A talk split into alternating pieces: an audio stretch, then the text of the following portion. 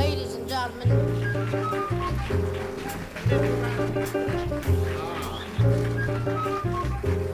Lisa.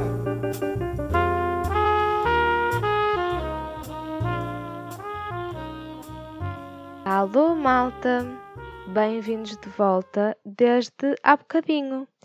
Então, hoje era quinta-feira, mas agora já é sexta porque já passa da meia-noite. É meia-noite e trinta e quatro e eu nunca na vida gravei tão tarde. Mas resolvi fazer um episódio duplo esta semana. Acabei agora mesmo de publicar o episódio sobre o Bruno Candé. Se ainda não foram ouvir, ouçam esse primeiro. Esse é muito mais importante, é uma prioridade muito maior. Aliás, é o único que é uma prioridade, porque este episódio que estou a gravar agora não vai ser nada de relevante. É um episódio mais informal, só porque eu queria acabar num tom mais uh, festivo, porque hoje, sexta-feira, vou entrar de férias e então o podcast vai entrar de férias também. É a primeira vez que eu vou ter um mês de férias no trabalho uh, e quero aproveitar para ser assim umas férias totais e portanto vou fazer férias de tudo, vou parar com o podcast durante um mês. Em setembro voltamos com uma segunda temporada e assim espero com convidados cara a cara, como era um, o conceito deste podcast no início e como eu espero que volte a ser a programação habitual. Estou super cansada, estou com uma dor de pernas enorme, tenho a casa toda a dormir, estou cheia de sono, amanhã tenho de acordar cedo porque ainda trabalho. Uh, é o último dia, mas ainda trabalho e é um dia de trabalho longo. Mas resolvi fazer este episódio na mesma porque já o tinha programado. Uh, há aqui um simbolismo de que podemos falar sobre assuntos mais importantes e sobre a morte das pessoas negras à mão do racismo nas nossas vidas, sem que isso comprometa outras coisas sobre as quais gostemos de falar ou queiramos falar. Um, não sei, acho que isto tudo pode ser de alguma forma simbólico, mas acima de tudo foi um capricho meu gravar este episódio porque já tinha pensado nele e agora as minhas pernas estão-se a queixar. Anyway, um, o que é que eu tinha pensado? Já acabou a quarentena, não é verdade? E eu, no episódio 8, fiz planos para depois da quarentena. Hoje é o episódio 25. Já se passaram 17 episódios. E acho engraçado voltar lá atrás e perceber quais é eram os planos pós-quarentena que nós tínhamos no dia 20 de março de 2020. Eu tinha, não é? Num dia em que o relatório da DGS do dia confirmava 642 casos de Covid. Eu não faço a menor ideia de quantos casos confirmados é que há hoje, dia 31 de julho, mas eu vou já descobrir. Relatório DGS, 31 de julho, ainda não há nada, porque é meia-noite e 38. Mas vou pôr 30 de julho, relatório DGS, a ver o que é que aparece. Portugal continental tem 50.868 casos confirmados. E no dia 20 de março eu gravei o primeiro episódio de quarentena com 642 casos. Uau! Então, quais é que eram os meus planos para depois da quarentena? O primeiro era fazer um detox de computador, telemóvel e televisão durante uma semana. O que é que aconteceu? Eu fiz um detox de redes sociais. Fiz um detox de redes sociais na semana passada. Foram cinco dias úteis no fim de semana não contei, não fiz, não quis saber, desisti. Não desisti. Programei logo sempre para 5 dias. Fiz de 20 a 24 de julho. Um, e desliguei-me de todas as redes, que são só Instagram, Facebook e Twitter. Uh, e continuei a usar o telemóvel, o computador e a internet e a televisão, mas sempre sem ser para ir às redes, né? Portanto, continuei a ver Netflix e não sei o quê. Tentei também diminuir um bocado, não estar naquela coisa de estar sempre no YouTube para ocupar o tempo, mas detox, detox de cortar completamente foi só as redes sociais. O que é que eu tenho a dizer? A primeira impressão foi muito engraçada, porque no primeiro dia eu passei o tempo todo a carregar no sítio onde normalmente estariam os ícones da, das aplicações, sabem? No meu ambiente de trabalho de telemóvel, no sítio onde normalmente estaria o símbolo do Instagram, eu estava a carregar, embora aquilo depois fosse para uma página em que o meu login não estava feito, então eu percebia-me do que estava a fazer e voltava atrás e nunca chegava a entrar. A certa altura mudei os ícones de sítio, apaguei os ícones da página principal e continuava a carregar lá, mesmo estando lá um espaço vazio. Depois desabituei-me e agora é ao contrário, quero ir no Instagram e nem sei onde é que está o atalho. Mas essa foi a primeira, a primeira sensação. Depois, para aí ao terceiro dia, eu confesso que tive uma sensação de vazio não saber o que é que estava a acontecer, de não ver o que é que as pessoas estavam a publicar. Depois, ainda por cima, uh, na quinta, tive com uma amiga minha e ela perguntou: Mãe, então ainda não viste isto, então ainda não viste aquilo. E eu fiquei tipo: Não, para de falar, porque senão vais-me querer, vais-me dar vontade de ir lá. Sobretudo Instagram. Devo confessar que é o que, foi o que mais custou. Na quinta-feira fui também fazer a publicação do Camadas Podcast, não é? A anunciar o episódio da semana passada. E, e fui, só fiz a publicação, não vi nada, ainda por mais como foi no da página do podcast, não foi no meu pessoal, não vi mesmo nada. Mas depois saí e fiquei com aquela coisa de querer ver quantos likes é que estava a ter a publicação que eu tinha acabado de fazer. Mas acho isto tudo muito curioso. Não digo para vos desmotivar de fazer o mesmo, nem para motivar. Estou só a contar como é que foi a minha experiência que não esperava que fosse assim. Foi quase mais difícil do que deixar de fumar, confesso. Porque quando eu estava a deixar de fumar, eu nem sabia que estava a deixar de fumar, eu não estava a fazer de propósito. Aqui eu estava a fazer um, um esforço consciente para não estar nas redes. Em coisas, aspectos positivos, fui muito mais produtiva. Eu sinto que estive muito mais focada no trabalho, tinha muito menos distrações. Eu às vezes fazia pausas no trabalho para ir às redes e agora as pausas ficaram muito mais curtas porque eu pensei, ah, vou fazer uma pausa para ir ao Instagram. Parava para ir ao Instagram, não ia ao Instagram, acabava-se a pausa. Era a pausa mais curta de sempre, um minuto e às vezes uma ida à casa de banho. Escrevi muito mais e li muito mais. Instaurei o hábito de ler na hora do almoço do trabalho. Levo o almoço para o trabalho em vez de ver um vídeo no YouTube ou uma série no telemóvel ou assim uh, levo um livro e leio. E então, pronto, sinto que esses foram os aspectos positivos. Uh, definitivamente gostava de repetir a experiência, gostava de ser uma coisa que eu fosse fazendo mais vezes, uh, com alguma regularidade. E uh, será com certeza um plano para férias, porque nas férias, não tendo de estar no telemóvel durante o dia, não é? porque eu aqui nesta semana não estava nas redes nunca, mas pelo menos durante o dia podia estar a fazer chamadas ou a mandar e-mails ou precisar ter acesso ao e-mail no telemóvel ou assim, e nas férias não tendo de estar necessariamente contactável, pode ser mais fácil e pode fazer mais sentido. Gostava de repetir a experiência e aconselho toda a gente a fazer, pelo menos para perceberem o quão viciados estão, uh, e isso é perceptível na forma como reagem a um tempo de abstinência, não é? O segundo plano que eu tinha no dia 20 de março para depois da quarentena era fazer uma after corona party, uma festa em que se juntasse amigos e família e se bebesse e se dançasse e se desse beijos e abraços a toda a gente. Obviamente este plano era para quando já não houvesse o risco de contágio, ou seja, quando houver uma vacina, quando as pessoas estiverem vacinadas, quando se voltar à antiga normalidade. Uh, não era a curto prazo para quando desconfinássemos, era a longo, longo prazo para quando houvesse cura para isto tudo. Mas, uh, por isso não vou ter em conta. Mas nos desconfinamentos, um, eu já tenho tido algumas experiências mais sociais. Um, fiz um piquenique na altura do São João, e eu e alguns amigos meus juntamos-nos no, no parque da cidade e com distância social e com cada um levar a sua própria comida e com máscaras. Um, lá fizemos um piquenique comemorativo do São João à luz do dia, foi muito bonito.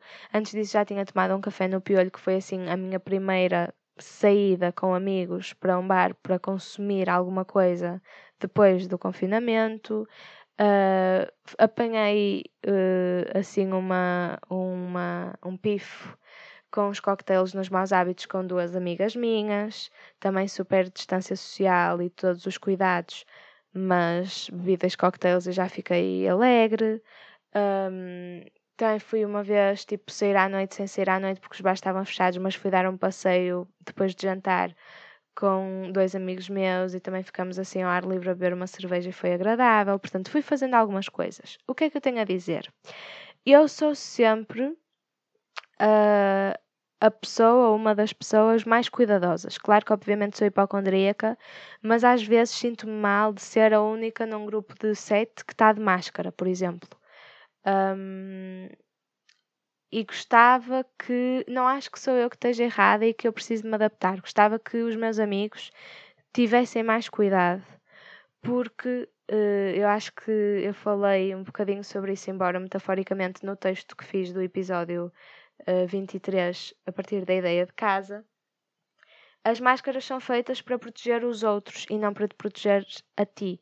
Portanto, se os meus amigos tivessem alguma consideração pela minha hipocondria e pelo facto de eu viver com a minha avó e pelo facto de eu estar preocupada, eu estaria menos preocupada se eles usassem máscara. Ou seja, a minha preocupação não se cura por eu usar máscara, mas se estivéssemos todos a usar máscara. Obviamente que eu não vou impor nada a ninguém e a distância social já me deixa muito satisfeita. Por exemplo, ontem tive um lanche ao ar livre com alguns amigos e eles estavam todos tipo num círculo e eu sentei-me com o Tiago num círculo à parte porque era mais gente do que aquilo que eu queria e estava toda a gente demasiado próxima. E pronto, eu continuo sem dar beijinhos e sem dar abraços aos meus amigos e sabe Deus que não os abraço desde março e que sinto muito a falta mas acho mesmo importante continuarmos a ter cuidado para podermos efetivamente fazer uma after corona party decente quando pudermos. Isso será quanto mais cedo. Hum, isso será. Ai, estou tão cansada, nem tinha noção, não estou a conseguir pensar. Isso será tão mais cedo quanto mais cuidado tivermos. Uh, portanto, faço este apelo. Depois, a terceira coisa era escrever sobre o período de quarentena com uma distância de segurança, um tempo com um tempo passado. Eu fiz isso, é o texto que está no episódio 23, não é? Eu fiz esse texto propositadamente para o podcast, mas a partir da ideia de casa e desta experiência da quarentena, e portanto foi a única coisa que eu escrevi sobre o assunto, mas gosto do que escrevi, acho que é um reflexo bastante fiel dos tempos que, que passei. Obviamente podia escrever coisas mais literais em relação às experiências que, que eu tive, porque o que eu disse no episódio 8 foi que mais tarde ia querer explicar aos nossos filhos o que é que o papai e a mamãe tiveram fechados em casa a fazer.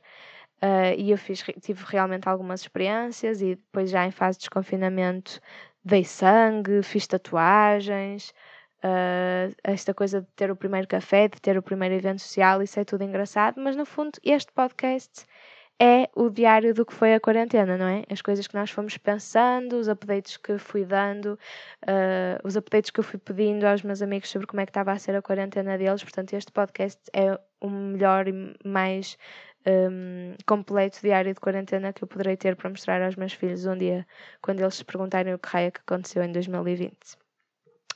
Entretanto, a quarta, o quarto plano era viajar Uh, e um, uma, um dos países que eu tinha posto na altura quando falei era a Itália, porque era um país em que eu queria ter ido antes da pandemia, uh, ter regressado, porque eu já lá estive, e gostava de regressar. Mais uma vez, isto era uma coisa a longo, longo prazo para quando fosse seguro viajarmos.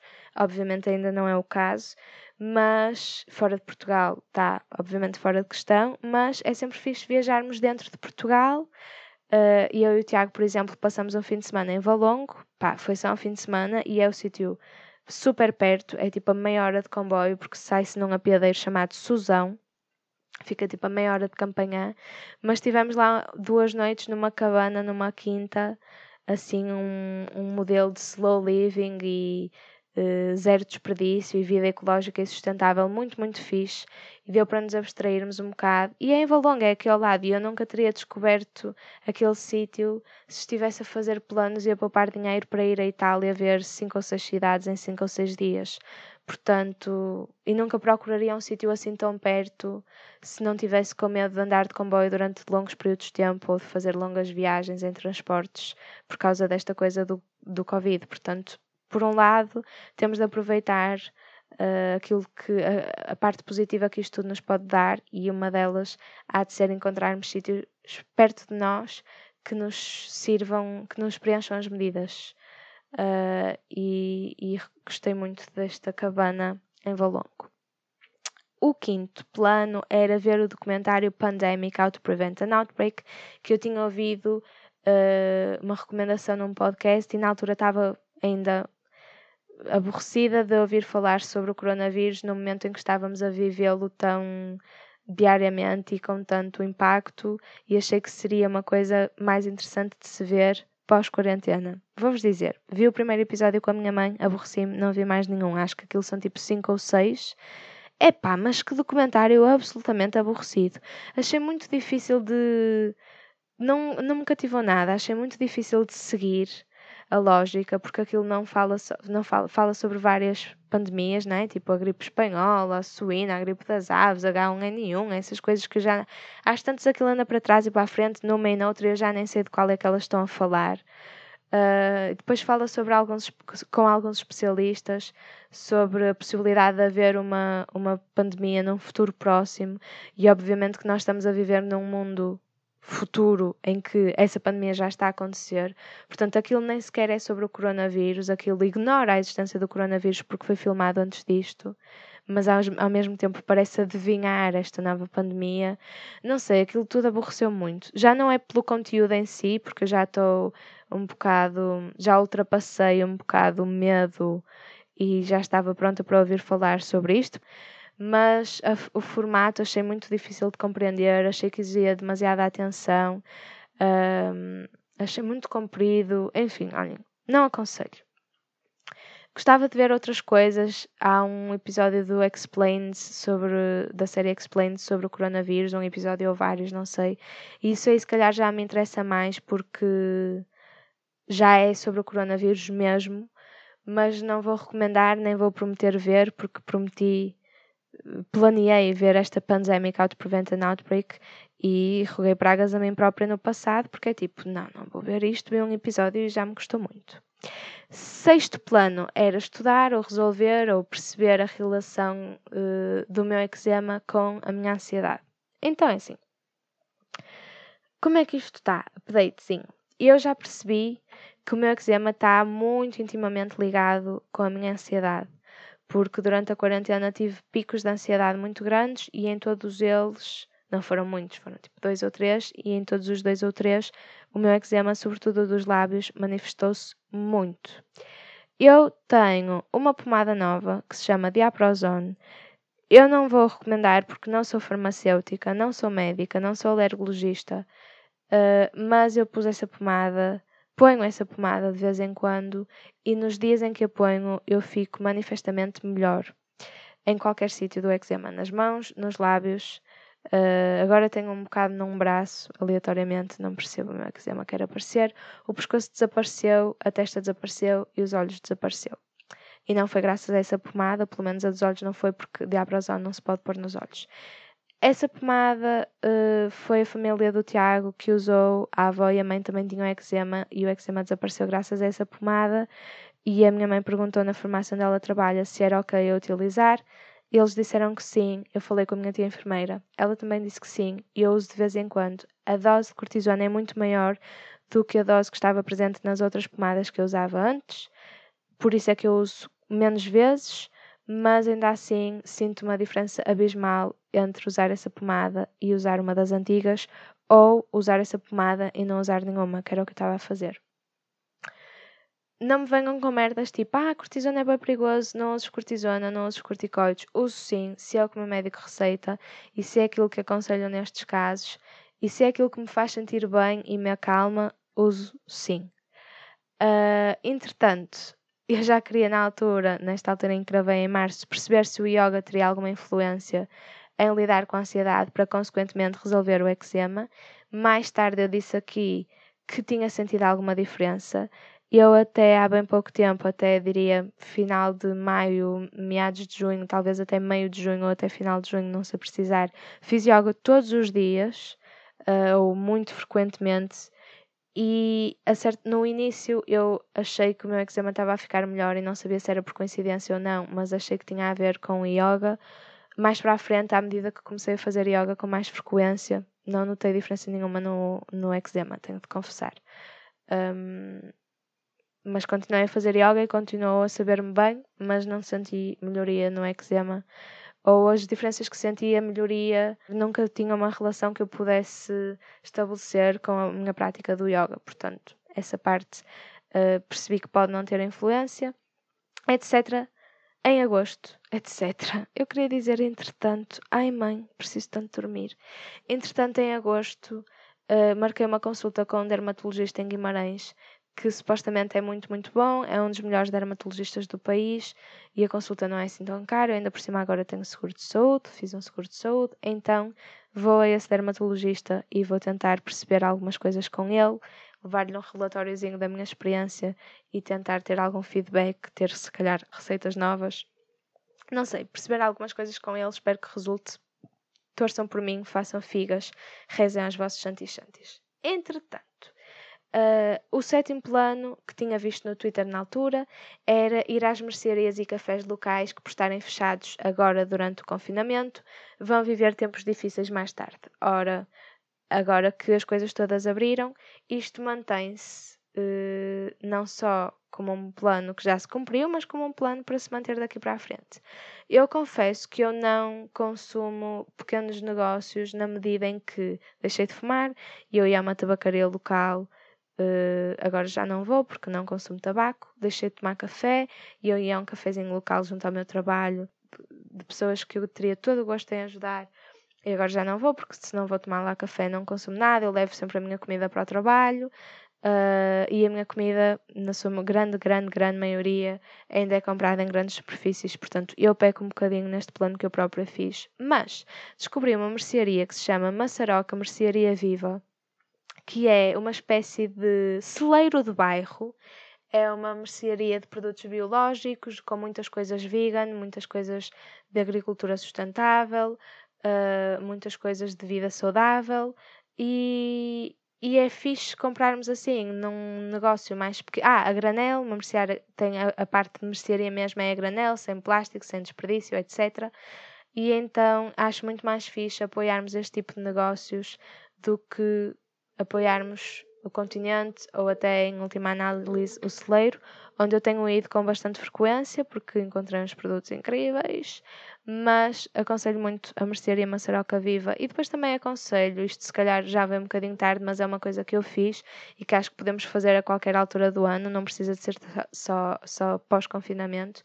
Mas quando eu voltei aos negócios que eu já consumia antes e que não consumi por estarem fechados, por exemplo, fui à esteticista, né? fui fazer a depilação quando a esteticista abriu e era tipo, sei lá, 18 euros e eu paguei 20 e disse, só, eu sei que é pouco, são 2 euros, mas é para ajudar e tentar compensar o tempo que, que estiveram fechados. Eu não digo isto para me gabar, digo isto também porque, tipo, posso me gabar se eu quiser porque fiz uma boa ação e estou orgulhosa da boa ação que eu fiz mas acima de tudo acho que podia ser um incentivo para que não só vocês fizessem o mesmo ou fizessem semelhante, mas para que também eu faça isto mais vezes. Obviamente as pessoas passaram agora por uma fase complicada por terem estado com os negócios fechados durante um longo período de tempo, mas às vezes podem estar outras coisas a acontecer na vida das pessoas que nós não controlamos e das quais não temos conhecimento. E às vezes, sei lá, 50 cêntimos é menos de um café, mas pode fazer alguma diferença se formos mais a ter as mesmas iniciativas. E acho que é fixe termos esse, uh, essa disponibilidade para dar um carinho à outra pessoa. Não tem de ser financeiramente, às vezes pode ser só tipo não irmos para o cabeleireiro à espera de desabafar as nossas angústias, mas também perguntarmos à cabeleireira como é que ela se sente e como é que tem lidado com isto tudo e se está tudo a correr bem. Não sei, acho que é simpático. Um, o oitavo plano era nunca mais cantar a minha casinha dos chutes ou então fazer uma nova versão da música. Obviamente que isto era um plano um, irónico, uma provocação cómica, mas o Slow J lançou uma música chamada Bem-vindo a Casa, que, embora não seja nada nem de perto nem de longe parecida à minha casinha dos chutes, parte da ideia de casa e desta noção de quarentena, estarmos fechados em casa, mas no fundo estamos a voltar às raízes e estamos onde devíamos estar sempre. Portanto, eu acho que já falei dessa música aqui. É muito difícil contar quantas vezes eu falo do Slow J por episódio, quanto mais por dia. Uh, por mim era tipo de manhã à noite, mas se eu não falei dessa música ainda, ou se eu falei e vocês na altura não ouviram, e se gostam de Slow J, ou se não gostam, mas estão, estão curiosos uh, em perceber porque é que eu gosto, ouçam a Bem-vindo a Casa e façam dela o vosso hino de desconfinamento. E façam dela também um incentivo para, mesmo agora que já estamos a começar a sair de casa aos poucos, retornarmos a casa de vez em quando e valorizarmos a nossa casa como o nosso espaço. Um, depois, o nono plano era checar mais vezes os meus amigos que vivem longe ou com quem eu não estou muito. Eu, na altura, quando gravei este episódio, era uma coisa que eu já tinha feito, estava a fazer nessa altura, daí que estivesse tão presente e que fosse um plano que eu achava que devia manter-se pós-quarentena. Eu estive com uma amiga minha, que é a Sofia Ribeiro, que aliás participou no episódio 10, na segunda parte, um, porque ela esteve cá em Portugal de férias e estivemos juntas e foi impressionante perceber que há amizades que se mantêm quase inalteradas, mesmo que a pessoa esteja em Barcelona, como é o caso, e eu esteja em Portugal e não falamos na maior parte do tempo. Eu sei que isto é um grande, grande, grande clichê, mas no fundo o que eu vou dizer é muito contrário a isto. É que amizades como a Sofia são raríssimas e a maioria das pessoas que, que eu, de quem eu sou amiga que está noutro país ou de quem me afastei ou com quem fui perdendo contacto. Pronto, as amizades perdem-se. Acho que devíamos aceitar mais facilmente que há amizades que só com quem só se fala nos aniversários, eh, nas festas, nas notícias difíceis, nos momentos de pandemia e que isso não desvaloriza nada. Há amizades com quem eu não preciso de falar todos os dias e que eu sei que se me acontecer alguma coisa de mal agora, essa pessoa me vai dar uma, uma mensagem de conforto. Se acontecer alguma coisa à pessoa, eu vou dar uma mensagem de conforto à pessoa. Quando começou isto da pandemia, tive preocupação de ir perguntar: Olha, como é que estás? Como é que está isso aí no país em que tu vives? Mas cujo contacto diário eu não preciso e a pessoa não precisa e não é justo forçarmos isso. E depois há amizades que tipo se perderam e é ok, não temos de tentar resgatar só porque aconteceu uma pandemia no mundo e nós queremos achar que começamos a valorizar uh, laços pessoais e sociais. Não, é tipo, se as amizades perderam foi por algum motivo e se elas tiverem de voltar à vida, elas voltam à vida, não precisamos de forçar isso. E décimo e último plano um, era viver mais no presente, não só pela consciência da nossa mortalidade, mas também pela falta de garantias.